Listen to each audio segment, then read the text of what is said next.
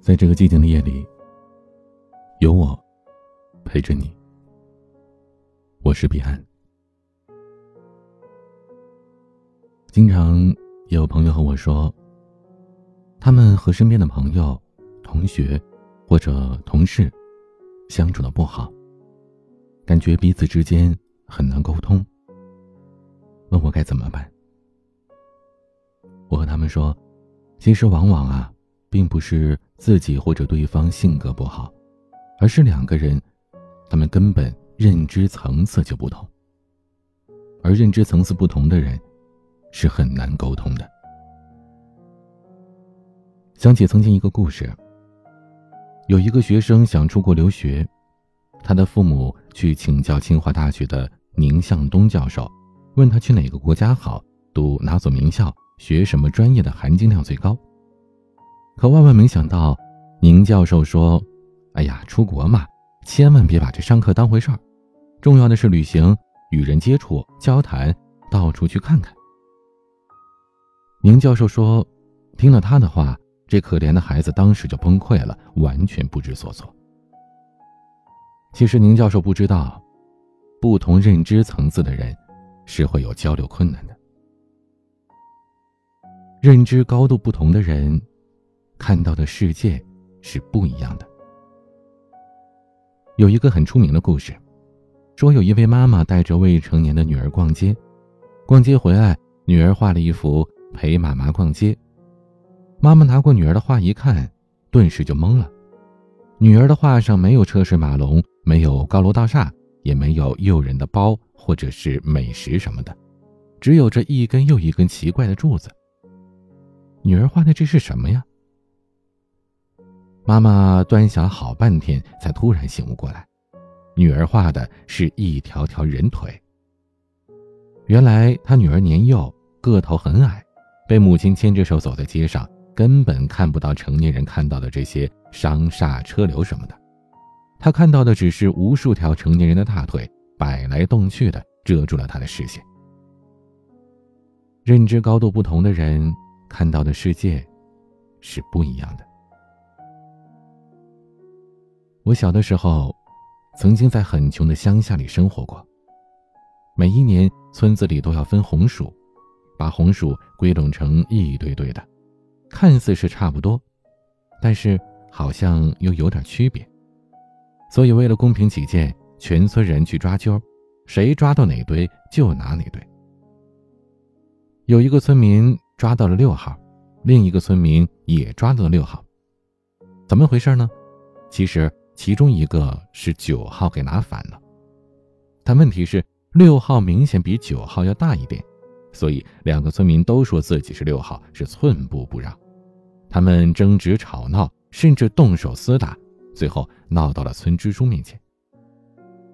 村支书过去一看，发现九号的红薯堆明显比六号小，就果断的从自己家的红薯堆里拿出了两只，放进了九号堆，就平息了这场纷争。村支书冷笑的说：“这俩行货，也就是一只红薯的出息了。”后来这一话果然应验了。等大学毕业之后，我重返乡村，看到那两户争执红薯的人家，一户门楣破败，一贫如洗；而另外一户家徒四壁，一无所有。人类的认知就好像一个巨大的天坑，呈漏斗的态势排布。越往下，所见就越少，机会也越少，越是感受到这社会的不公，让人愤怒无比；而越往上呢，所见越多，机会越多，越是感觉这世界的美丽和风光无限。所以古人有句话叫“下愚莫揣上智”。深陷于认知漏斗底部的人士，他们看不到上层认知的风景，根本听不懂认知更豁达的人。在说些什么？所以，清华大学的宁向东教授教导那个要出国的孩子说：“别拿上课当回事儿。”那孩子当时就懵了。关于认知的层级，我们可以姑且把它分为九个不同的层级。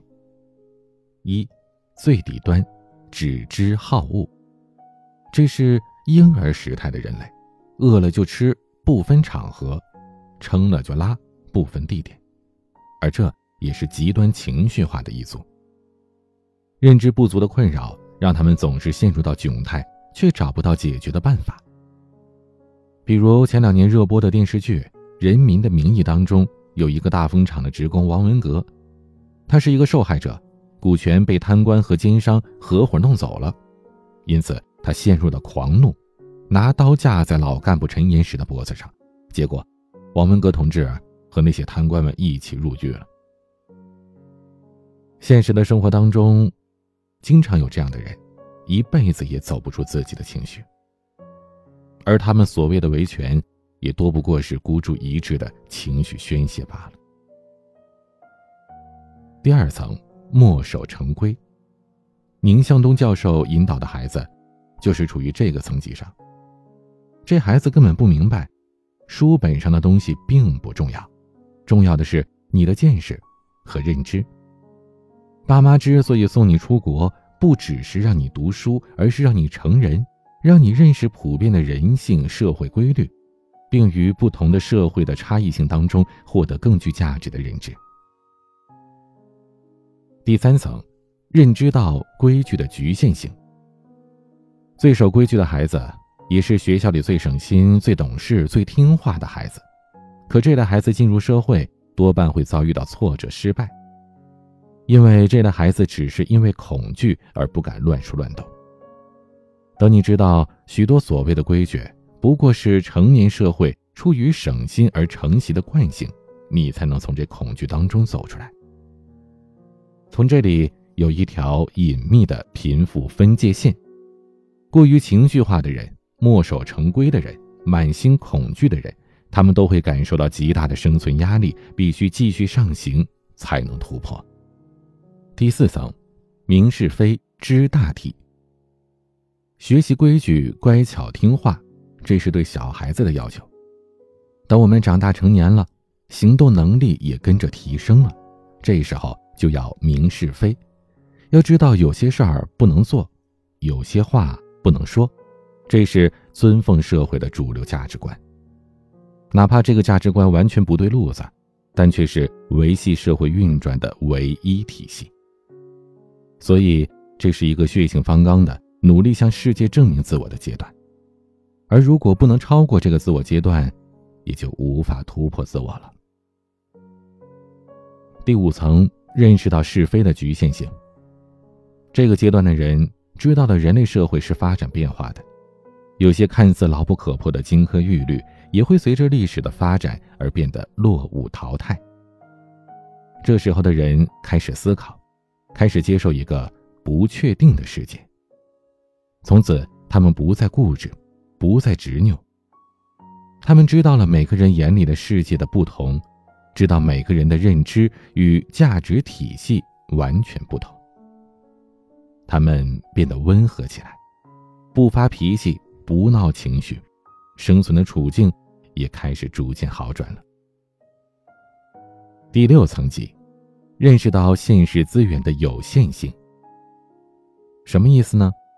就好比我小的时候在乡村里分红薯，红薯的数量有限，你多拿一个，我这边就少一个，所以无论这些红薯怎么分配，都是绝对的不公平的。按人口分吧，家里劳壮力多的人不干。按劳动的贡献来说吧，贫弱之家就可能会被饿到。人类社会的一切愤怒、冲突、怨气与对抗，其实都来自于资源的匮乏。而现代社会最匮乏的资源是注意力资源。权力和能力争夺稀缺的社会注意力，带给更多人极大的困扰。在这里。有一条不可见的生存线，处于这个层级的人士是具有着一定生存能力的人。在穷寒的国度，他们能够存活；在发达国家，他们可以构成中产；而在我们这儿呢，他们是背负着沉重压力的社会中间，吃饭不愁，钱也不缺。说的通俗一点呢，他们就是心里边总是七上八下的，因为他们处于一个中间的状态。心如飘萍，无根可依。那该怎么办呢？继续向上提升自己啊。第七个层级，认识到人的发展性。人的发展性就是你选择和努力，可以改变你的环境与命运。比如，二十年前的马云，他到处求职找工作，和朋友一起报考警校，去的五个人，考上四个，只有他没考上。最后，马云自己开公司拉业务，到处碰壁。现在网上还流传着他拉业务时被人贬斥的视频。再比如董明珠，她三十岁丧夫。拖着一个两岁的孩子，面对着无尽的生活压力、碌碌无能的困厄，在孩子八岁那年，他决定把孩子托付给母亲抚养，独自一人南下闯练。在最艰难的时刻，他从未放弃，硬是从业务员做起，逐步的开创了自己的事业，最后做到了格力集团董事长。还有更多的人仍然在默默无闻的努力着。他们不会是马云，也未必会成为董明珠，但当他们走过漫长的人生路，回头再看，会发现自己人生的处境已经是大为改观了。所以，这是一条经济自由线。明察趋势、敢于行动的人，总会遇到他们特有的机会。第八层级，认识到人性和社会规律。认识人性，说透了就是认识自己。认识到自己心中的纠结与残缺，就是认识到每个人与生俱来的苦伤。认识到人在社会上的表现，充满了无尽的矛盾与困惑。认识到人之幼年的缺憾，会构成他终生走不出来的陷阱。这时候，你对人再也不会有恨意，再也不会有怨言，因为你知道。众生皆苦，终不过是庸人自扰。比如李诞的金句：“人间不值得。”那干脆看开一点，开心一点。第九层级，认识到人生的至高意义与价值，冲出人性的迷障，就得以机缘问鼎于智慧极峰。此时心境澄明。无苦无忧，洞穿了世界的本源，获知了生命的价值与意义。这是人类的又一个新起点。快乐无边的心灵自由与以慈悲为感召的精神世界。我们的认知就是这样的：从漏斗的底端一步步的向上攀行，每行进一步。都会有着豁然开朗的通达感，每上升一层，都会获得无尽的心灵快感。拥有财富的人，多有追求智慧的冲动，因为他们有着行动的力量；只有书本知识的人，却多半和财富无缘，因为他们缺乏着行动能力。我们的人生。往往只看到一条船，而没有看到那条河，更忽略了两岸美丽的风景。所以，宁向东教授建议那个已经成年的孩子，读千卷书不如行万里路。读书的目的是让你获得明晰的认知与果决的行动能力，不要太功利。这个世界，人类竞争比拼的不是什么学分成绩，不是名校名师，不是专业科目。而是你对自我与社会的终极认知。说格局，说心胸，说视野，最终说的不过就是认知。你如何看待自己？如何看待世界？如何看待这世相人心呢？你看明白了，想清楚了，心也就静了，做事也就沉稳了，言谈举止也变得优雅得体了。而认知不足的人，必困于自己的心，举目所见只有一些毫无意义的东西，拼命的求索，却无感于自己的命运分毫。你的认知在哪个层级，你的人生就处在什么状态。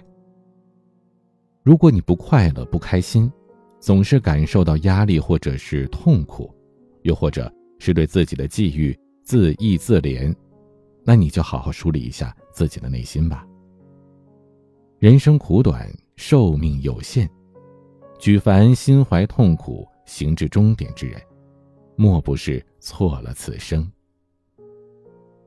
从认知的漏洞里爬出来的，不做观天娱景的青蛙，而是迎着命运，接受自我，于智慧的巅峰看大千纷纭，观落英缤纷。美丽的世界源自于美丽的人生，源自于豁达通明的认知，源自于不懈向上的娴静心境。希望通过今天这篇文章，让你能够更加清晰的认知自己的状态，然后大步的向前走吧。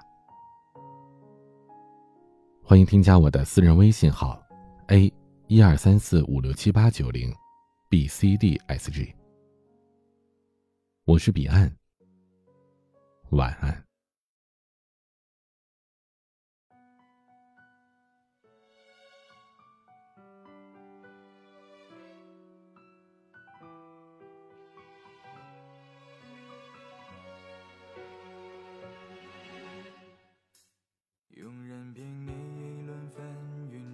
中已是无所谓是非曲直，你隐于人群背后没了声息。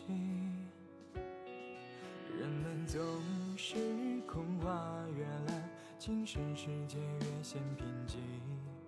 你听，便是听声音上了断臂。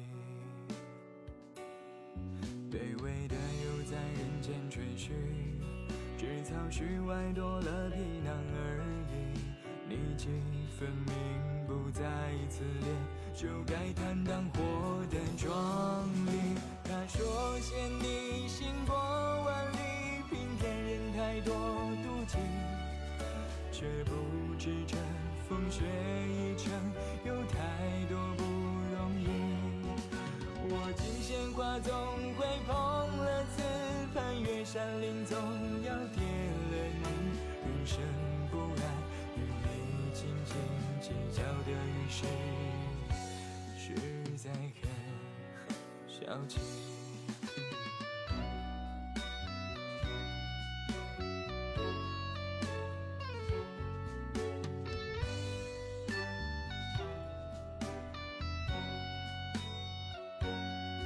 人们听你愤怒嘶吼却不肯听说起焦虑直播一种树根。